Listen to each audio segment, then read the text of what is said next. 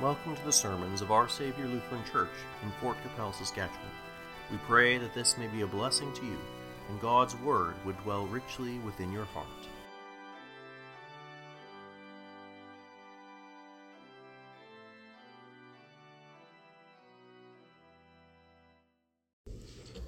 Grace, mercy, and peace be to you from God our Father and our Lord and Savior, Jesus Christ. Amen.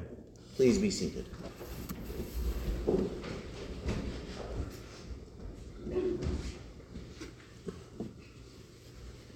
Season of Epiphany is about the revelation of who Jesus Christ is, both to Jews and Gentiles. It begins on January 6th with the visit of the Magi, Gentiles from the east, from Babylon, who brought the infant Jesus gifts of gold, frankincense, and myrrh, and then worshipped him.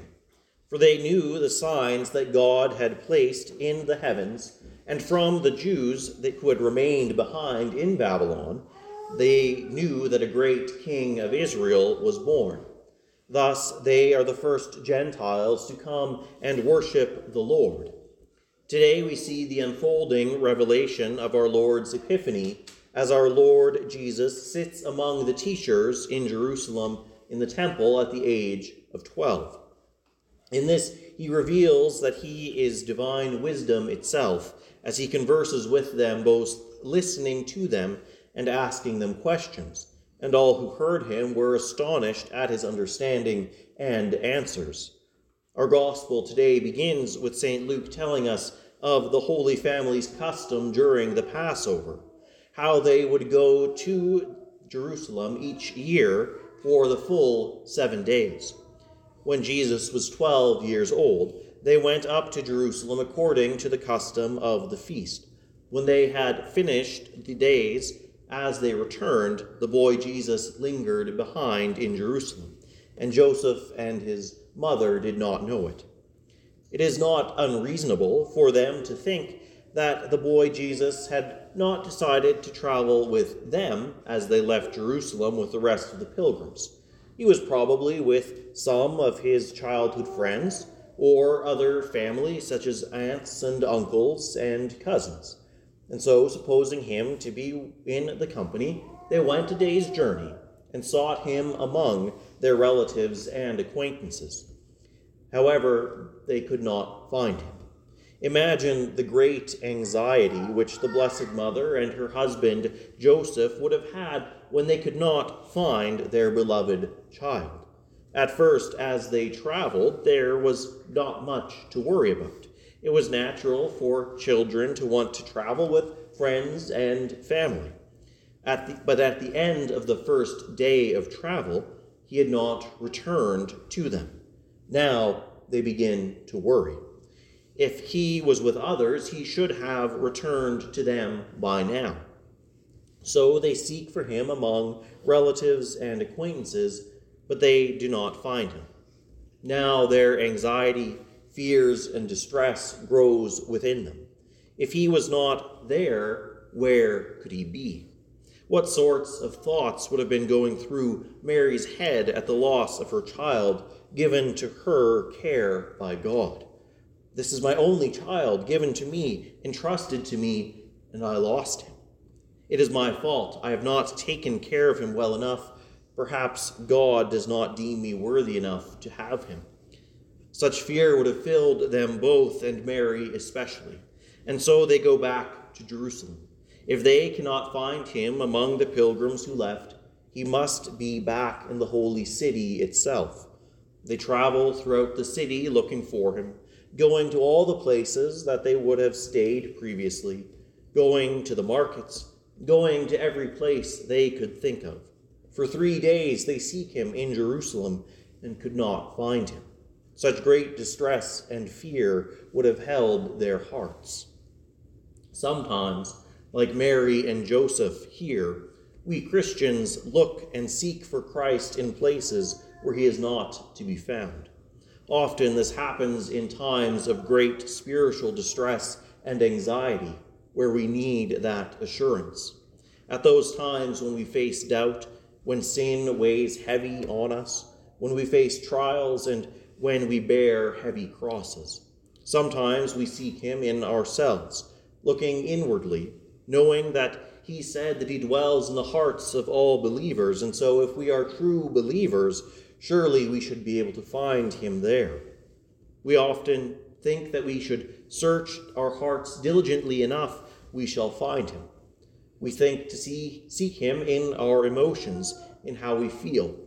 We may overhear those on television or online or on the radio who talk about feeling the Spirit or who mention casually God saying something in their heart. And so we think we must seek Him there in ourselves. But after much seeking, we cannot find Him.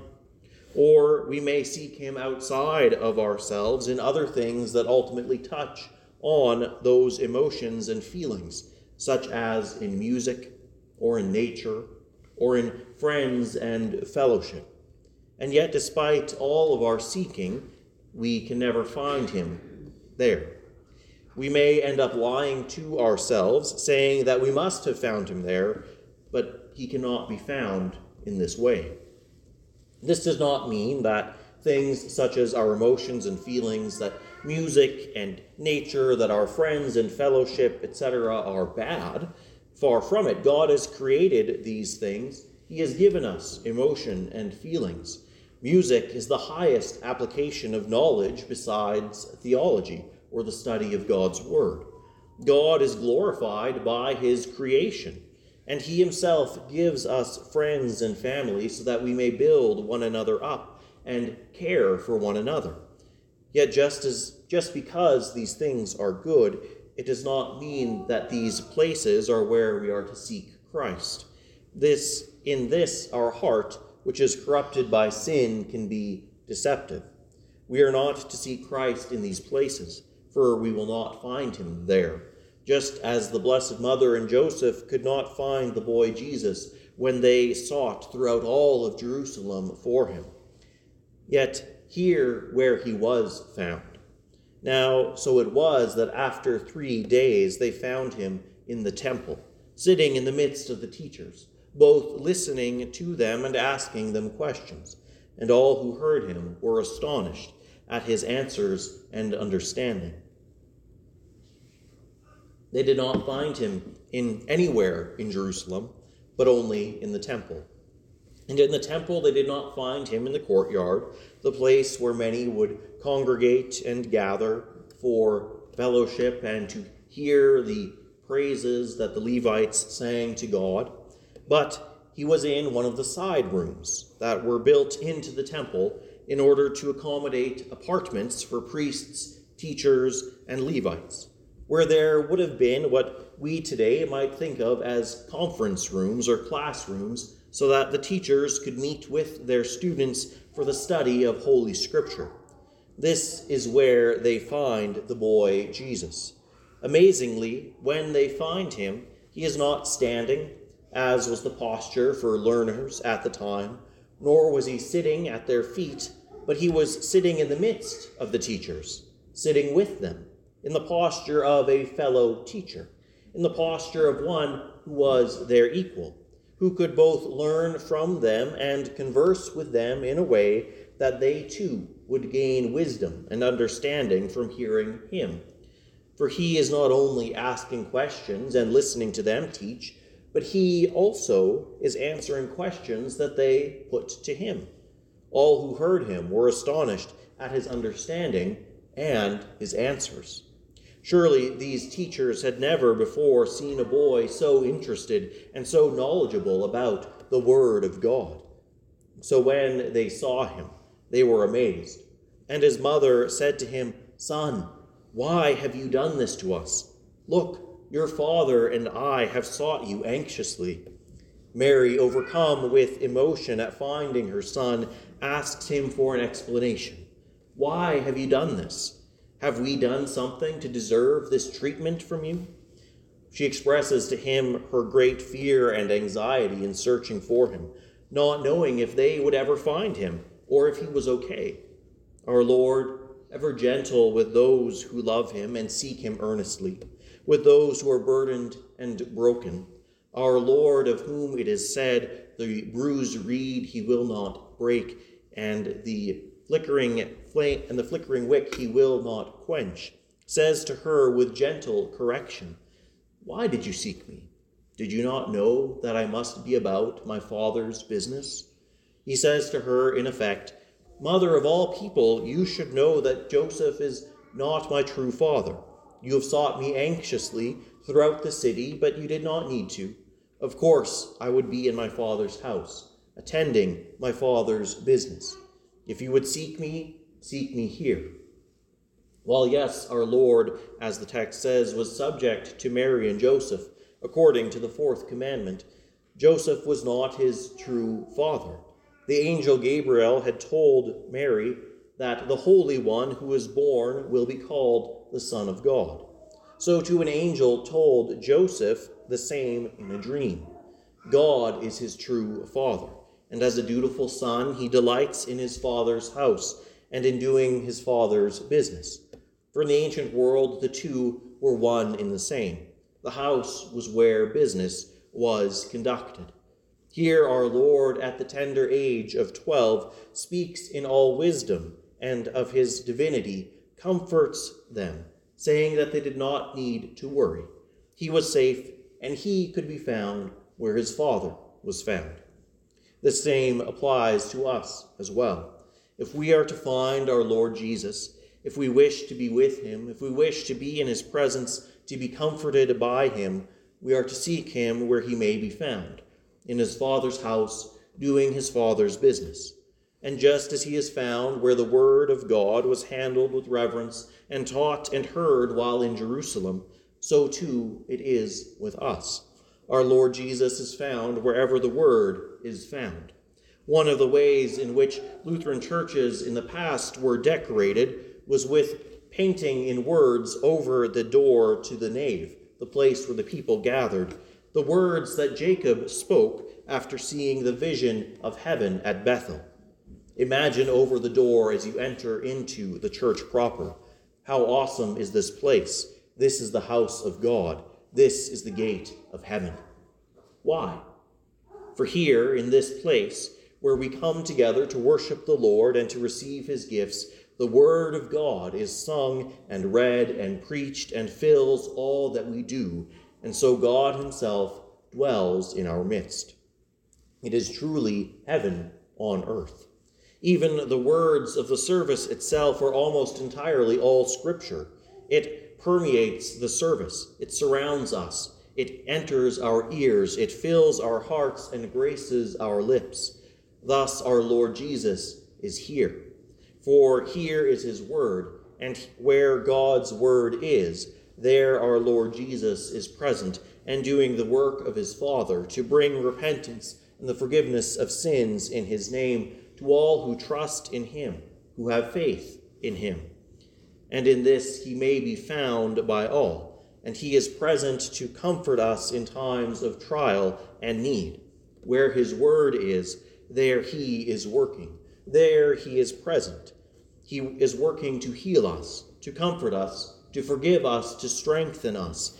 We do not need to seek him in all those places where he is not, for he must be about his Father's business. Whether that is remembering his word as the Spirit brings it to mind, or reading and contemplating on his word at the church, at home, or away and anywhere. Even if we are far away and cannot make it to his house, he is present in his word for us working through the word, so that we may come to trust in him all the more, that our faith may be deepened, and that we may find our peace in him. Yet, knowing all of this, why would we not want to come to the place where he may be found? And since he is present where the word is active, so too he is found in the sacraments. For the apology of the Augsburg Confession, one of the documents to which we subscribe as a congregation defines the sacraments as rites which have the command of God and to which the promise of grace has been attached. The command of God in this case is his word. Thus, the sacraments, in the sacraments, we find God's word present and working. And so too our Lord Jesus is working.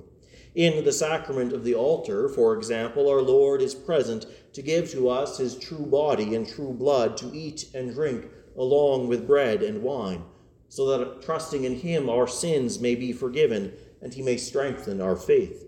Thus, here as in the Scriptures, we find him, for he has promised to be there. When our Lord first said to his mother, Why did you seek me? Did you not know that I must be about my Father's business? She did not understand. But rather than ignoring the words or dismissing them because they were hard to grasp or because they were not what she wanted to hear, she kept all of these things in her heart. This she has done with all the difficult and wondrous things that happened to her son in her presence, such as the words that the shepherds spoke to her when they came to worship Christ or the prophecy of the holy Simeon. These words of our Lord, Did you not know that I must be about my Father's business? While confusing and difficult for her to understand, were treasured by Mary, for they were words of her Son and of her Savior. In this, she gives us a wonderful example. For while we will not always immediately understand all of our Lord's sayings, all of his parables, all of his actions, Neither will we immediately understand fully all of the prophecies of the Old Testament, or all of the epistles and the rest of the New Testament. Rather than simply dismissing these things, which are hard to grasp or which may be offensive to us because of our current understanding and the taint of sin within us, we ought to follow the humble example of Mary and keep these things in our heart, for they are the words of our Lord the words of our Savior, which he spoke and inspired others to write. If we keep these words in our heart, our Lord will certainly bless us. For through meditation upon his word, through keeping it close, thinking upon it, discussing it, and the like, we learn about it and learn from it and are formed by it, so that we are not conformed to the image of the world, but to the image of Christ, the Son of God so that our lives may be acceptable sacrifices and fragrant offerings through Jesus Christ our Lord, so that we who have come to the knowledge of the truth and come to faith may grow ever more in wisdom and knowledge, and so be able to share this with others and point them to where they may find Christ, who alone can take away our sins by his death and grant eternal comfort, pardon, and peace. Thanks be to God. Amen.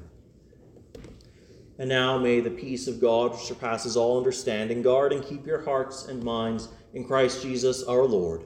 Amen. Thank you for joining us. May the blessing of Almighty God, the Father, Son, and Holy Spirit, bless and preserve you always. Amen.